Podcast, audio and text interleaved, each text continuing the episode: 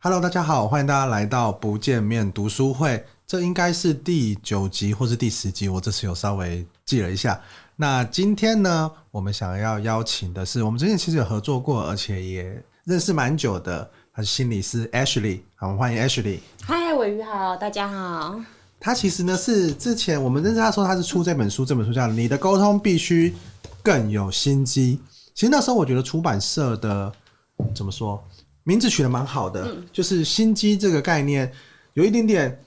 嗯，毒鸡汤的感觉，我觉得如果用用、哦、心机是毒鸡汤吗？对对对，因为我会觉得，嗯、呃，你的沟通可能大家可能想要心机比较稍微更负面一点点，对对对，所以我觉得这样子整个讲起来又有一点很正向，你的沟通好像必须要怎么样，但是其实是有心机。哦、我觉得这样子的转换，其实是让这个书名跟整个的概念是。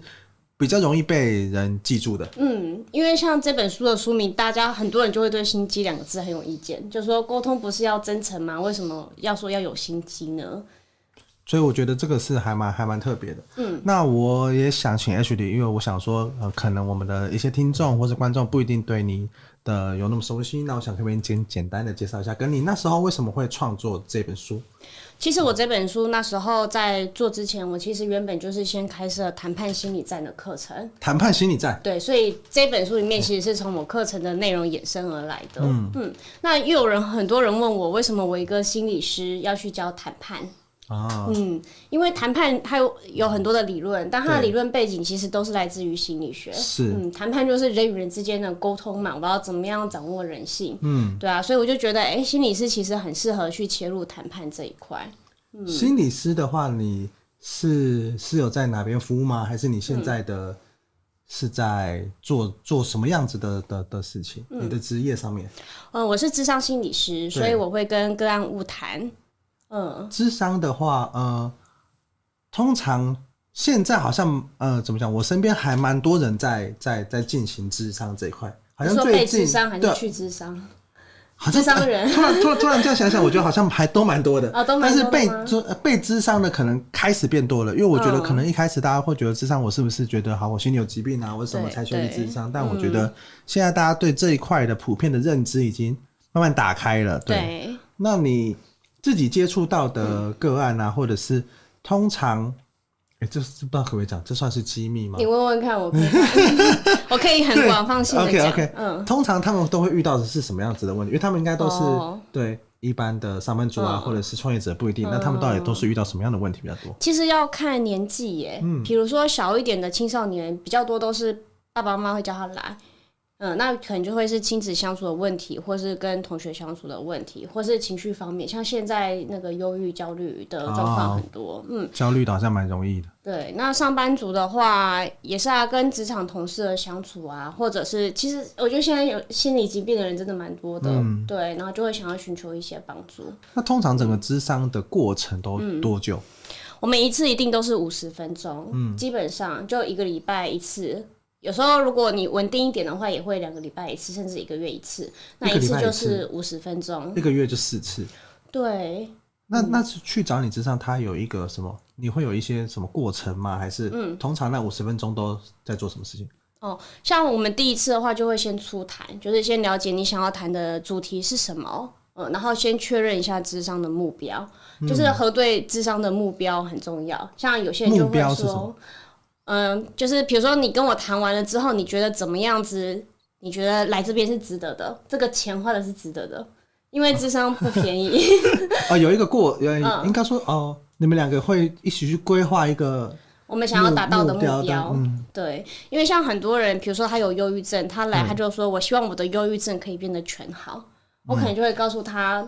我很难透过智商让你的忧郁症全部完全都好，因为忧郁它是心理跟生理交互影响的。哦、但是我可能可以帮助你的是，让你学会怎么跟这个疾病共处，或是在你很痛苦、很想杀掉自己的时候，你要怎么样帮自己活下来？我们平常又可以做一些什么来帮助自己？对，就会核核对一下这个目标，嗯、才不会彼此的认知差异很大。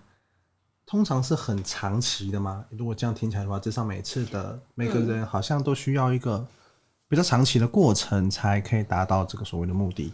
要看学派，嗯嗯、呃，像比如说精神分析，弗洛伊德，他就一定是好几年很长期的，哦，他做到好几年。对，那也有一些学派是比较短期的，但我们通常会六到八次是一个 session，就是至少会六到八次，大概一个多月。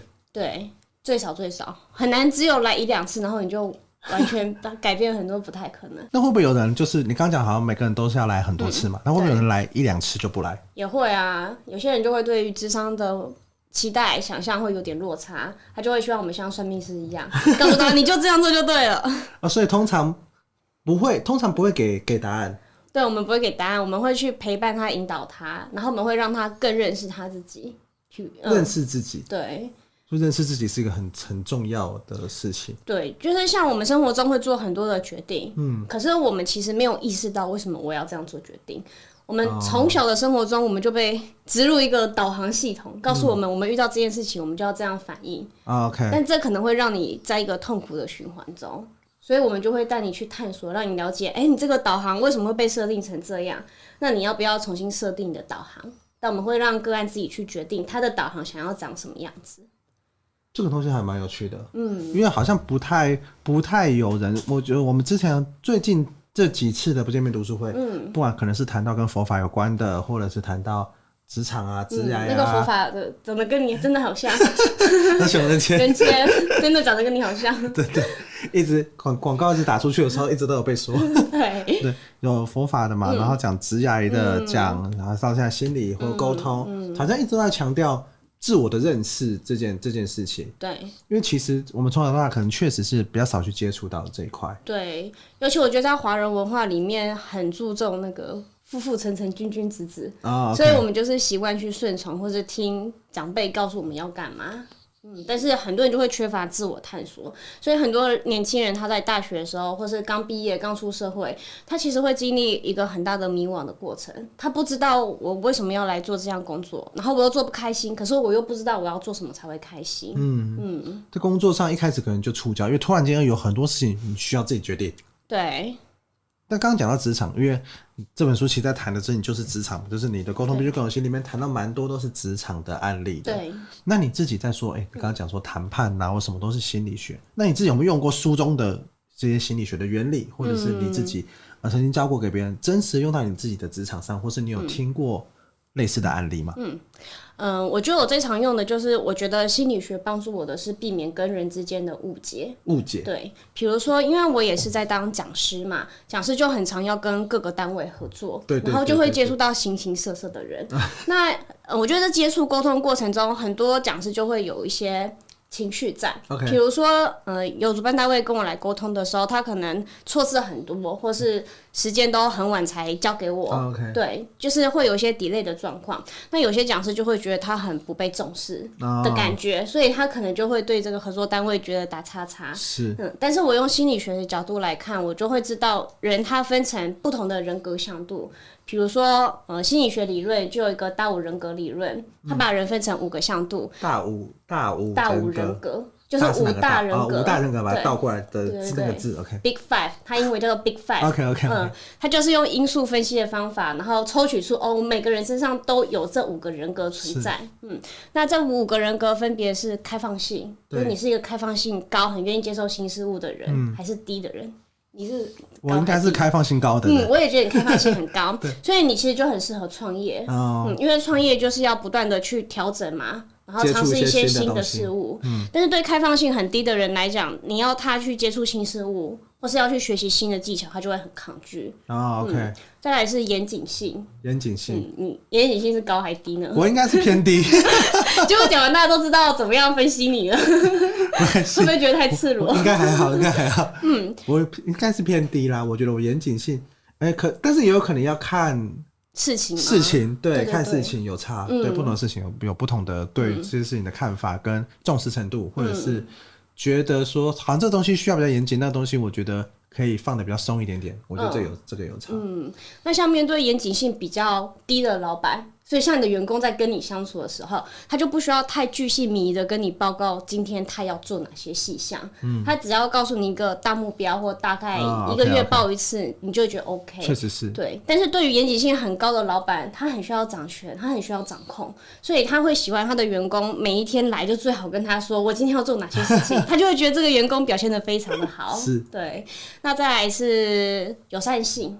就是我对人的亲和的程度，我应该算高吧？嗯，我也觉得你应该蛮高的。嗯，嗯，那友善性比较低的人呢，他就比较会擅长去拒绝别人啊。所以有时候你跟同事相处的时候，有的同事他不是讨厌你，他的友善性就是比较低一点点。友善性，嗯，友善性就容易拒绝。对，就是他比较不会去顾及关系，然后他比较会就事论事一点。是，嗯，所以有时候你请他帮忙，他就直接说不要。我下班时间到了，我要走了。啊、oh，OK。嗯，或是你们在讨论事情的时候，他讲话就很直接，很一针见血，嗯，但有时候可能就会有点伤人。嗯，对。友善性。对，那再来还有什么？神经质。神经质就是你是不是很容易紧张、焦虑的人？我应该算低啦，我自己觉得，嗯、我感受出来。嗯，其实我觉得创业家神经质。低一点也蛮适合的，对，因为实在是要面对太多的风险、跟痛苦、跟意外的事情了。对，而且创业其实面对很多迷惘，所以如果你神经质很高，很容易睡不着，哦、然后可能有一些肠胃的问题、啊，反而是痛苦。其实还是会有肠胃的问题，还是会焦虑。对，但是可能确实是第一点，或者是能够把一些事情放下会，会会比较好。嗯。那像面对神经质很高的人，很多人最喜欢叫他：“你不要担心，你不要想那么多，你不要紧张，对，就没事，不要想那么多。”那像跟神经质高的人互动，这样的方式就会让他很生气，他就会觉得、哦、啊，都是你不要我给，你都不想，所以我才要想这么多。哦 okay、那应该怎么样跟家长的互动？你要跟他说：“哦，如果我们这发生这些事情会怎么办？我把他最坏的情况都想过了。”我告诉你，如果我发生 A 情况，我们就怎么应对；发生 B 情况，我们就怎么应对。哦，你比他更紧张，然后把所有最坏的情况，你都列好应对的方式。那他觉得你有在想了，很重要。对，而且他就觉得我不用担心那么多，因为你都帮我担心完了。哦，你比我更担心这件事情。对，而且不管发生什么，你都告诉我相应的解决方法是什么了。要比、嗯、要找一个比他更更紧张、跟更更神经质。对对对，你就表现比他更紧张，做法 okay, okay 对，他就不会那么紧张了。是是是，好像是。那我觉得这样的个性分析，帮我在人跟人之间互动的时候，很可以降低误会。哦，就了解到、嗯、哦，对方其实他不是不重视，而是他可能就是呃，可能可能他的个性就是这个样子。就是这个样子。对，OK OK。或者是比如说，我自己觉得我是严谨性比较高的人，当我在跟严谨性低的人合作的时候，我就也会放宽我的标准，哦、就我知道他不是。故意的，或是不是针对我，他是个性本来就是这样。是，那我也会去提前规划。对，因为像我的老公，他严谨，他严谨性也是很低。嗯，所以我跟他如果一起合作的话，我常常就会很生气，因为他都在最后一秒他才做。就是最近 最近是不是有很多很很密切的合作？对，因为我们最近结婚，所以就要联系很多。完全了解。对，但是我会喜欢把事情事先规划好。OK。那我们要怎么样取得平衡点呢？比如说，我就会提早一个礼拜。要他完成，就是给他一个 deadline，哦、嗯，然后他就会提早完成一点，这样我们两个双方就比较不会那么紧张。嗯，所以了解个性真的是还蛮还蛮重要的。对，在职场中的长官对于下属的管理也很可以用这样的方式来应用。嗯，比如说你的下属是严谨性比较低的，那长官在交代事情的时候就不可以，比如说一个月给一次的工作任务，这样太长了。嗯，员工不会在前面认真做，他只会在最后。一两天的时候才做事情，所以你的整个进度很容易被 delay。所以你最好把要交代给员工的事情切割成小单元，然后三天让他完成一个工作。哦、为什么要三天呢？因为你在比如说五天，他也是到第四、第五天才会做，所以三天是差不多可以完成一个工作单位。哦，对，然后切割，对，把它切割，这样子他比较能够跟上你的团队进度，比较不会因为一个团队里面有人严谨性高、严谨性低，嗯、所以这个团队就会。很难一起有一致的前进。了解。对，你刚前面说，就是你在职场上，嗯、呃，你在咨商的时候，你可能遇到很多他们觉得在职场上是，嗯，会有一些压力啊，同事相处遇到的一些问题。嗯，那到底你觉得在职场上生存最重要的是什么？嗯、就是你会怎么样给这些建议，或者你自己看了那么多案例，你觉得最重要的是什么？嗯，这就回到像我一开始要我们讲的是职场好人缘嘛。对。然后，但是我最近在职场上深深的体悟是在职场上也要被讨厌的勇气。嗯。嗯对啊，是啊，难怪被讨厌勇气这么红哈。对。因为我觉得，如果你纯粹去当一个好人的时候，你就会变得不敢当坏人。OK。那你就很容易被。你有一个好人的人设在你身上的时候。对。那你就很容易被情绪勒索。嗯。Okay、就是别人想要占你的便宜，或是别人明明已经侵犯到你的界限了，可是你为了维持这个好人的形象，你会很容易让自己的界限不断被侵犯。嗯、但是久了，这个职场的气氛，你其实在里面你会不开心，所以很多人最后就会因为人事的问题而离职，就爆炸。对，我自己觉得，在职场中最重要的是稳定。OK，嗯，稳定就是呃。你不用刻意的去讨好人，嗯，你可以维持好良好的关系，可是也不用特意太低声下气去讨好人。是，但是发生被人家攻击陷害的事情的时候，你也不需要情绪太过激动。是，嗯，就是我觉得，嗯、呃，我自己觉得啦，我学谈判以来，我觉得谈判的这些理论对我很大的帮助是让我可以成为一个更稳定的人。就是我会知道我现在做这个互动，或是我现在维持。这样子的状态是为了什么？嗯，那这个人他对我做出一些伤害我的行为，他背后要达到什么目的？然后我就会觉得我很像在下棋，哦、就是我会抽离出第三者，我来看，诶、欸，他现在下这一步，那我下下来要下哪一步棋来回应他？但是比较不会是因为情绪上面来做决策。OK，嗯，这的确是一个比较怎么讲啊？透过我觉得这个东西都是回到，好像你知道这些理论或知道这些方法，嗯、你可以更理性的去面对，是这个样子吗？对，我对那感性这面会不会就反而是被、嗯、被被压抑了，或者是这样是不好的状况？我觉得感性是一直有的，嗯、反而是要学习去怎么控制我们的情绪。哦，控制情绪是重要的。对，嗯、呃，我们说我们的头脑啊，分成情绪脑跟理智脑，嗯，嗯，那情绪脑就是。你如果惹我生气了，我就根据原始的本能反应来做反应。比如说，我就选择我要报复你，嗯，我要跟你战斗下去，还是我就要逃跑？OK，我就认输算了。嗯，嗯，嗯，那理智脑就是会根据我要怎么样来思考，我要怎么样控制我的情绪，我要怎么样来表达。嗯，对。那我觉得。情绪是人天生都有的，嗯，我觉得不需要害怕情绪，而是我们要学习怎么样控制我们的情绪啊，甚至我们要去演出情绪。演出情绪怎么说？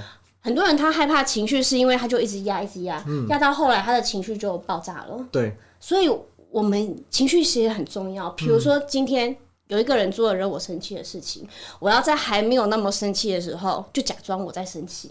就表现出我在生气，哦，表演那个生气，反而是要先生气起来。对，我就会让他知道你已经侵犯到我界限，我觉得很生气。可是这时候的生气，因为我某某个程度我是还在演的，所以我还没有到真的本能反应这么生气。对，我还可以控制我的生气，所以我其实是在用理性来表达我的情绪。嗯，对。那反而我一直忍，一直忍，忍到最后我忍无可忍了，爆炸出来了。这时候我的理性就完全消失了。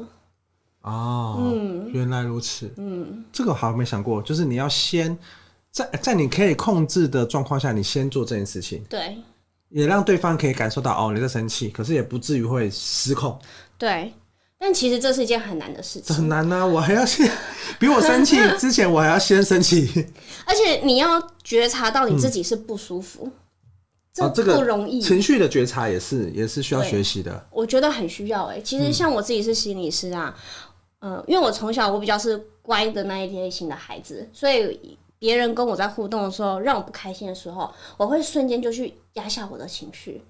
好像蛮多人容易这样子做的，嗯、对不对？对，尤其是他做出越对我侵犯的事情的时候，我就会一越压下去，然后我就会反而是讨好式的去回应他。嗯嗯，可是我那时候不知道我压下去哦，我也不知道我不舒服，已经习惯了，是不是？对。就是那是一个不到零点零一秒的反应。那后来，那那这个那这个过程要怎么样去去觉察，还是要怎么样去了解这件事情？嗯，嗯，我后来发现，当发生这样的状态的时候，我心里面会觉得有一点怪怪的感觉，可那怪怪感觉说不出。Oh. 我可能在当下对话我不会感觉到，可是事后回家的时候，我会觉得有一点没有那么的舒服，嗯，所以我就会再去回想那个过程。然后我会在脑海中演练哦，他刚刚那样子说，我觉得不舒服。那下一次我可以怎么样回应他？就是我在脑海中先演练我的回应，当下次我遇到的时候，我就可以更快的用我演练的方式去回应对方。嗯嗯，但是这就要透过不断的练习，就是我们会说脑是很多神经网络的连接，是对，像我。原本压下去那个反应，就是某一条路径，它已经走很多次啊。OK，它已经变成一个捷径了。对，但其他都是杂草啊。OK，嗯，所以我就要透过大脑的演练，就开辟另一条道路。哦，这个也是，你需要去理解自己的情绪，察觉它，表演它，就这个都是需要训练的。对对，你刚刚讲说情绪要演练，要觉察，然后还要甚至要表演它。对对，那。会不会这样？就是会好像是在演另外一个人，或是觉得哎，好像不是真实的自己。因为现在很强调做自己嘛，嗯，所以到底做自己，感觉上好像就是要用一种本能反应，或者是要用一种哎、欸，好像你心里觉得想要怎么想就随心所欲的去做，嗯、这样子会跟你刚刚讲的东西有有落差吗？嗯，你自己觉得？其实我觉得，当会愿意去学习沟通的时候，就是发现。没办法一直随心所欲的去跟人相处，因为我觉得尤其是在职场上面啦，你对家人就算了，你发完一顿脾气，家人他有这个血缘关系在，他不能够切割掉，连接比较深，对，怎么吵都他那个连接还是在。可是，在职场里面不是这样子，嗯，所以我觉得当你想要真的去学怎么样人跟人之间的互动相处，有一个好的沟通的时候，就会去更多的意识觉察这一块。嗯，所以其实应该听起来是自己是可以改变的。对，你就像做自己，你你现在可以改变成更好的样子，或是改变成其他的样子。而且我觉得做自己最重要的就是你要对自己有更深刻的认识。OK，认识真的很重要。对，就是不是用你原先的导航，而是我觉得一个人在成年之后，像很多人他就会卡在童年的创伤过不去就会觉得都是家人害我变成这个样子。哦，真的也会。假设就是甚至你童年的时候遇到霸凌，然后或是遇到一些不开心的事情，很容易会。卡在那边，一辈子都在怪过去的事情，可是他的人生没有办法跟着继续前进。嗯，嗯，那我就会告诉个案说，你的人生是你的，你已经成年了，所以呃，你可以做的是，你要怎么样去重新设定你的导航。嗯，嗯，那我觉得这就是一个很重要认识自己的过程，重新探索自己到底喜欢什么，不喜欢什么。那在这样的过程中，很多人的朋友会换过一轮啊，真的会，对。好像好像真的会，因为假设你过去用导航模式，嗯、你是觉得跟他们相处是开心的，可是实际上那其实是压抑的，你自己不知道。对对，然后真的换到另外一批人的时候，可能那个状态才有可能是对你好，因为你人也变了，你个性也变了。对，你可能在跟过去的朋友相处的时候，他们也会觉得说，哎、欸，你为什么变得那么多？或者是你为什么不是之前这样？有什么、OK? 你都可以，为什么现在都不行？对对对，其实好像真的会很容易有这样子的状况，尤其是在换阶段的，或是你可以重新认识你自己之后。对。这的确是，而且在职场上啊，我们常常遇到，就是在在跟同事聊天的时候，嗯、他们有，有些人会给我一些 feedback，就是他们会觉得是职场上的冲突，嗯，是很困难的，就是不敢有该冲突吗？还是我就不冲突呢？对，就是这块好像在就是书中或者在讲在讲沟通的时候，其实都很常遇到。嗯、那你通常遇到冲突之后，你会给怎么样的建议，或者是？会怎么做？你有什么案例可以跟大家分享？其实到底要不要冲突这件事情有一点复杂，对，就是你还要去判断你的职场文化，还有你冲突之后的利弊得失到底是什么，所以他很难说要不要有冲突。每个人的个案状况不一样，是对。但是我会鼓励啊，如果是应该要有冲突的情况，但是不敢有冲突，我觉得这就回到我们对于负面情绪的处理是一样的道理，是就是我应该在小冲突的时候，我就刻意去。让这个冲突发生，oh, okay. 对，然后我们才有机会去沟通嘛。就冲突有的时候是先破才能后立，嗯，我故意破了，我才知道，哎，那你到底在打什么鬼主意？嗯嗯，然后我才知道我到底要怎么样跟你谈。那应该要冲突的是什么什什么状况？应该要冲突的 时候，对，你刚才讲说应该要冲突的时候，就是要要去冲突。那有不应该冲突的时候，还是这种的选择，是不是也蛮困难的？因为我觉得每个职场文化真的很不一样，嗯，像有时候你可以感觉到这个公司它是允许冲突存在的，然后它允许员工之间有不同的角色立场，然后可以去对话，嗯，但有的时候，比如说像有些公司它是很一言堂的，很权威的，然后你稍微提出一点意见，长官可能就把你压下来，你就会知道，你就算去撕裂这个关系也没有用，嗯，因为他长官有其他利益考量，他不可能会去。处理这份冲突，oh. 对，那这时候你的冲突可能就是白白牺牲的，是，对，所以这样要去评估，到底公司到底绝不，或是评估，感觉是用过往案例去评估，对，就是你在这个公司待久了，我觉得至少待个一年，你就会很知道了。我觉得每个人与人之间都有很多的暗流在浮动。啊、OK OK，对，这个真的是需要感知。要是有的人感知能力没有那么强的话，就会很容易没有没有意识到这些有的没有的事情。对，像我朋友最近就有发生一件事情，就是他的老板一直想要把他赶走。哦，嗯，还是因为他觉得，因为他是在管理钱的，对，然后他老板一直觉得他不把钱分配给他。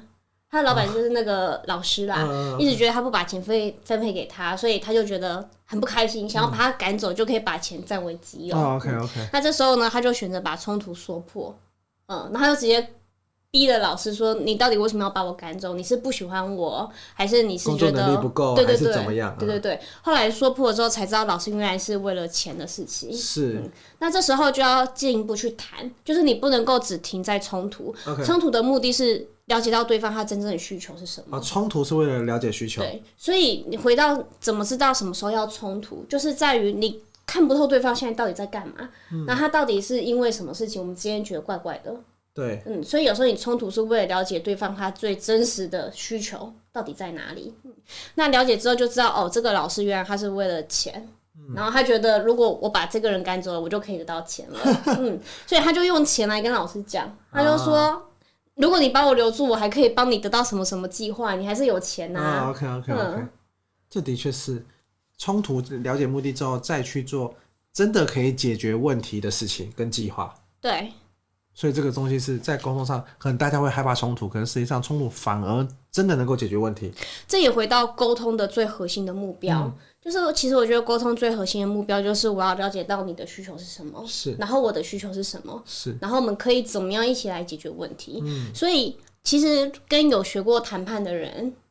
来谈事情会比较容易，因为大家会比较理智，然后就会知道哦，你是在了解我的需求，然后我也要了解你的需求，然后我们一起想出一个可以同时解决我们需求的解决办法。是，嗯，但是很多人的沟通到后来都是意气用事，都是情绪在搞事，争一个 我要赢的感觉。oh, OK，嗯，我要说服你，或者我要压压住你这样的感觉。对，我我要怎么解决事情已经不重要了，嗯，我就是要赢你。真的，对，所以我觉得在沟通中帮自己转移注意力。就是让自己的情绪冷静下来，非常的重要。嗯、就是你要用理智脑去思考，不是情绪脑。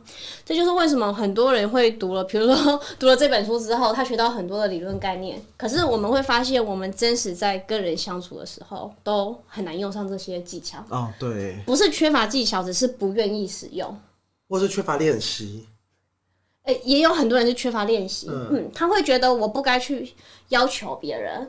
我不应该去做一些什么，他、oh. 我习惯顺从的角色，所以我生活中遇到一点点小事的时候，我也不敢去为自己出声。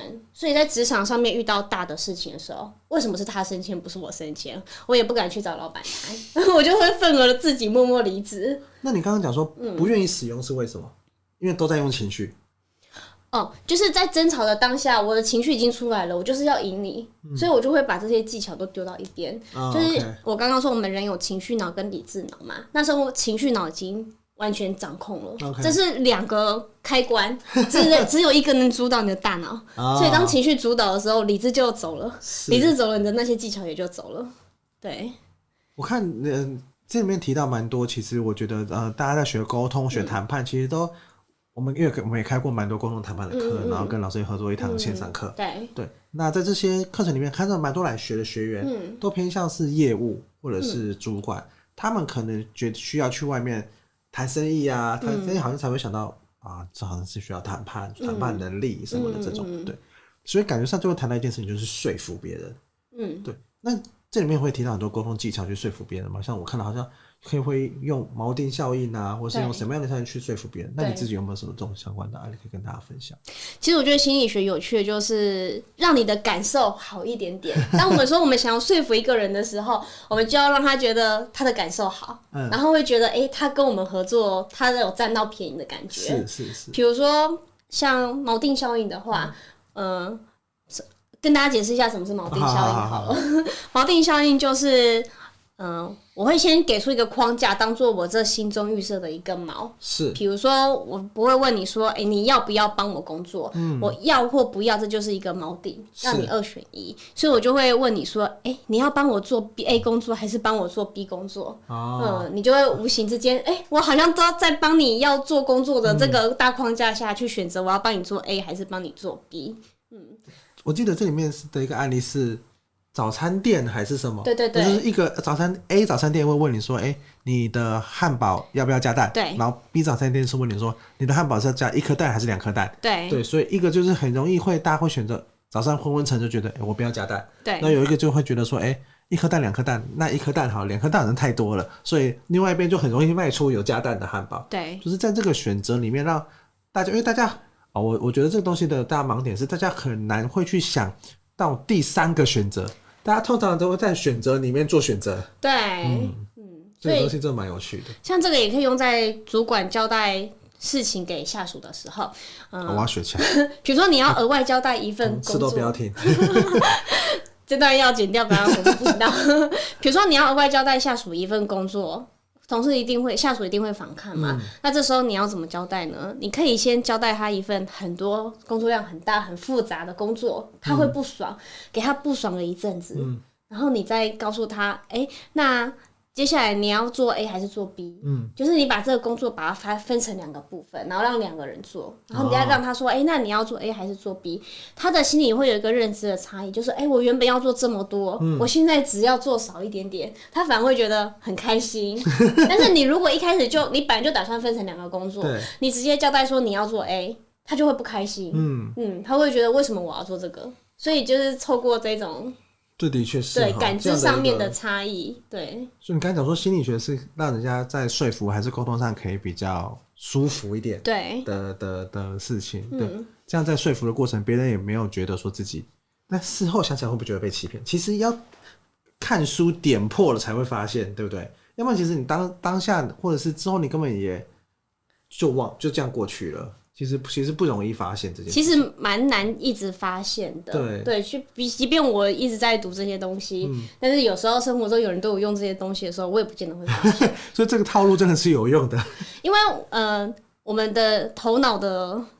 认知的能量是有限的，嗯 oh, okay. 我们通常会在工作上面就是很认真的做很多事情，耗很多脑力，所以我们在生活中的决策，我们不会花费这么多的脑力来做决策，oh. 这本来就是生存的一部分。是，对，要不然全部每件事情都花全部的脑力，你 每天都超精疲力尽，很容易老人痴呆，用太多脑了。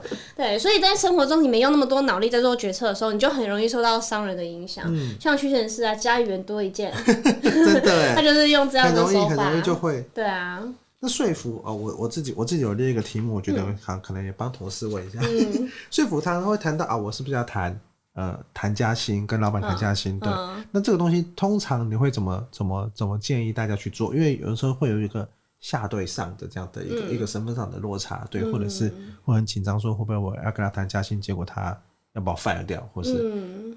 嗯觉得我不值，或是要再给我更多工作，嗯、对，通常会怎么样建议这样去做呢？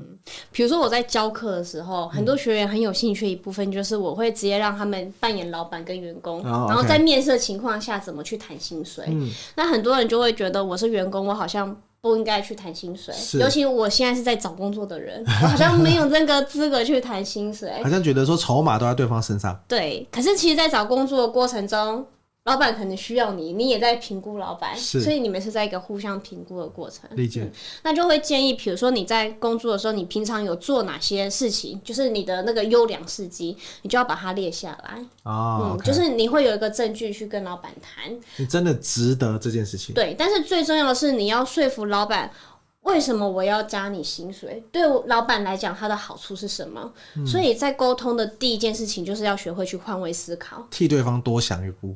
为什么对方要答应你？他的利益、他的好处在哪里？嗯，比如说对老板来讲，如果我再来要发展某些方案。比如说，我再来要多经营社群软体，新的业务，对新的业务。那这个新的业务，你有什么样的能力可以来执行这项新的任务？嗯，那你可以帮公司省去多少钱？是老板比较的时候，他就会觉得，哎、欸，如果我再去另外请一个人，那我可能要多花多少钱？嗯、但是我帮你多加一点心，你可以做这样工作，老板的角度会觉得我省钱呢、欸，而且是划算。对，老板就觉得划算。嗯，但是你不要把加薪变成我跟其他同事比，因为老板就会觉得不划算。哦、对，别人都是这样的薪水，我为什么要多聘你，然后过来呢？哦、okay, okay 所以你要把这个比较基准点的那个差异拉大，嗯、对，然后让老板知道，哎、欸，他原本要花费多少，但是他再给我一点点钱，我就可以帮老板赚来多少钱。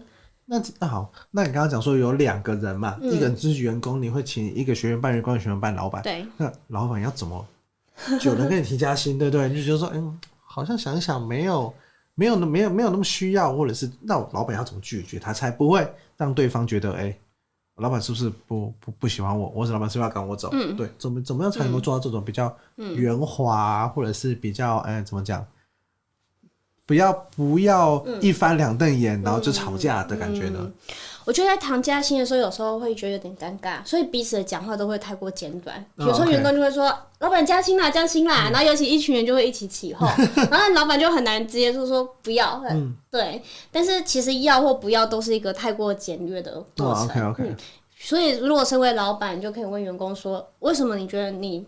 需要加薪，你加薪的理由是什么？嗯，嗯，那你觉得你做了哪些事情？是，或者你可以再帮我做哪些事情？所以你值得这份薪水。可以先听听看员工怎么样加。嗯，嗯，那在沟通的过程中，我觉得老板也可以让员工知道。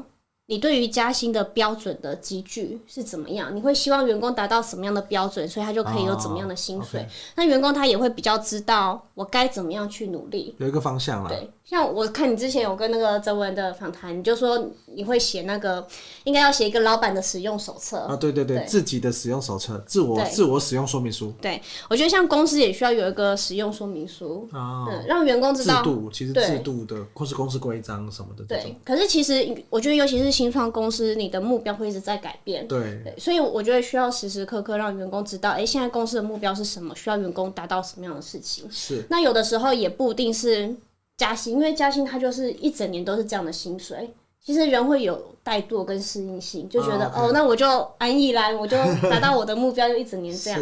所以有时候可以把它变成一个激励奖金的部分哦，奖金。对，okay. 你你达到我就给你，你没有达到，那就是你自己。的选择是对，所以就可以把这个选择权推回员工身上。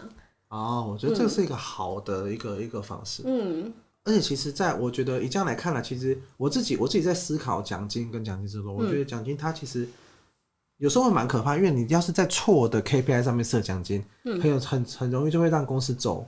走歪，嗯，对，因为假设假设你是设定业绩好了，嗯，那他们可能是用一种比较极端的方式去、嗯、去去达到业绩，嗯，那搞不好东西做出来口碑不好，长期来讲，嗯、人家会觉得说，哎、欸，我好像被半推销、半强迫推销买了这个东西，嗯、对，所以我觉得这个这个这个思考也是蛮有趣的，嗯，那你自己在看的这么多心心理学的书啊，嗯、对，或是你自己在教沟通、教谈判啊，嗯、你有没有觉得？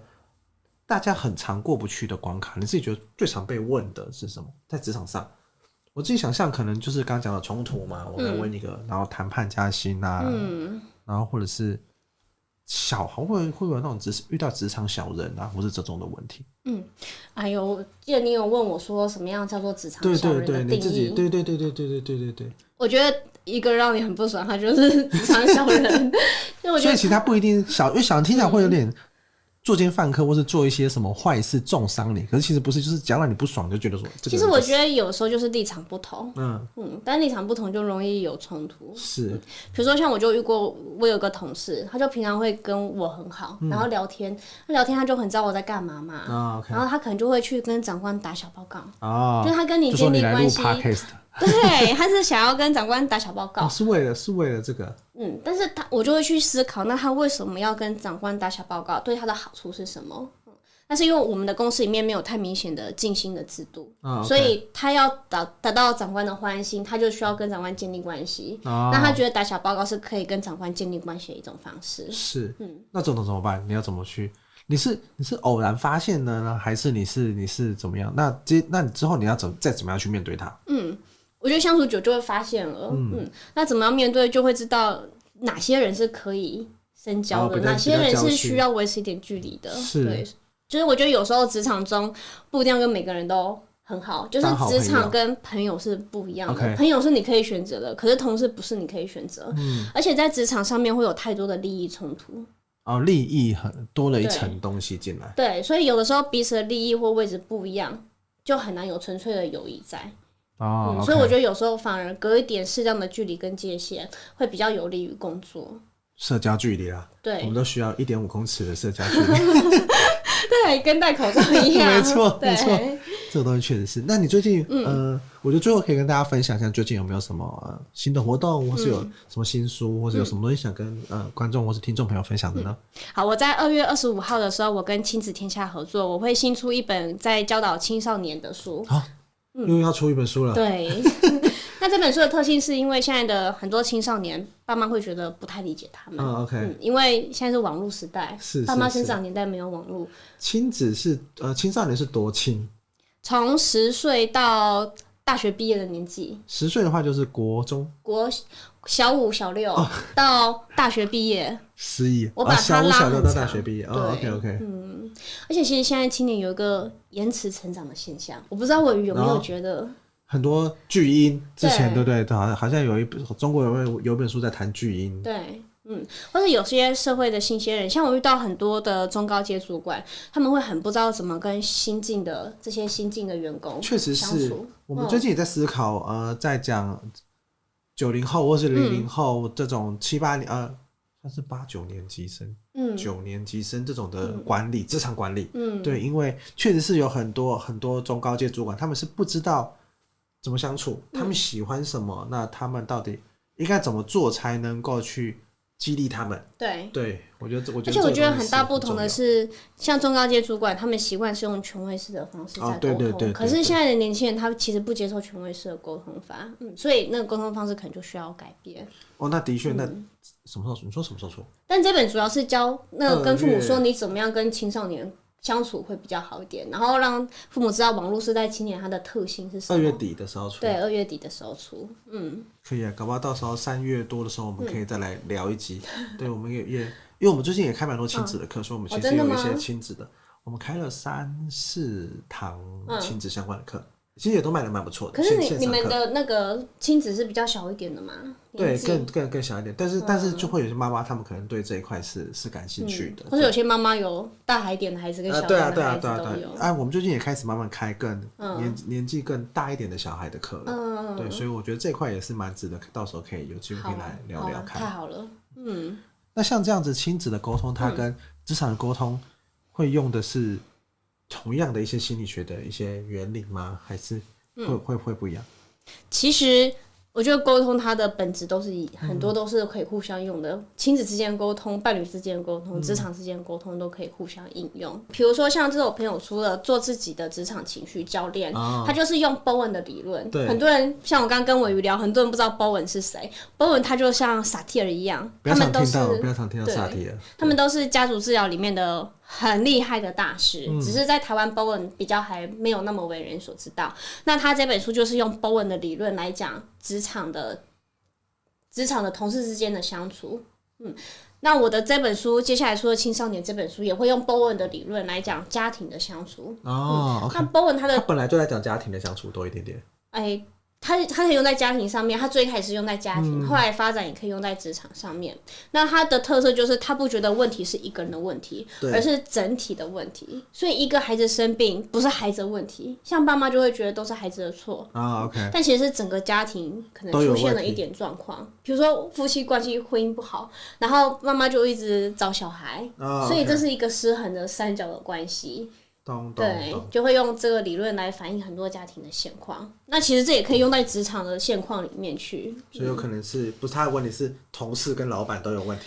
对，所以回到你之前问说为什么会有小人，其实我觉得在一个公司里面有小人的存在，代表这个公司的制度或管理可能是有一些状况的。哦，嗯，所以小人才会产生别的方式来对达到他可能本来想要的一些效果。对对。嗯，所以我觉得不是单怪个人，而是这整个职场文化的一个氛围的问题。嗯，理解理解。好，那我们很感谢 Ashley 今天来到我们的不见面读书会，嗯、来跟他聊他的新书《你的沟通必须更有心机》。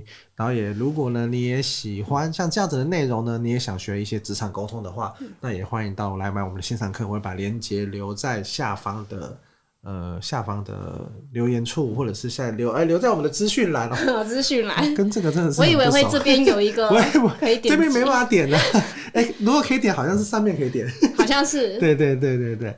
那好，那如果你喜欢我们不见面读书会呢，那也欢迎我订阅我们的 YouTube 频道，或者在我们的 Apple Podcasts 或 Spotify 上面都可以听得到我们。那也欢迎订阅，或者是你想要听什么样的书，或是你想要觉得什么样的作者，或者哪一位作者你觉得他写的书很不错，你想要听的话，也想要找他来上节目聊的话，那也欢迎在留言处跟我们说。好，那感谢大家的收听跟收看，拜拜，拜拜，拜拜。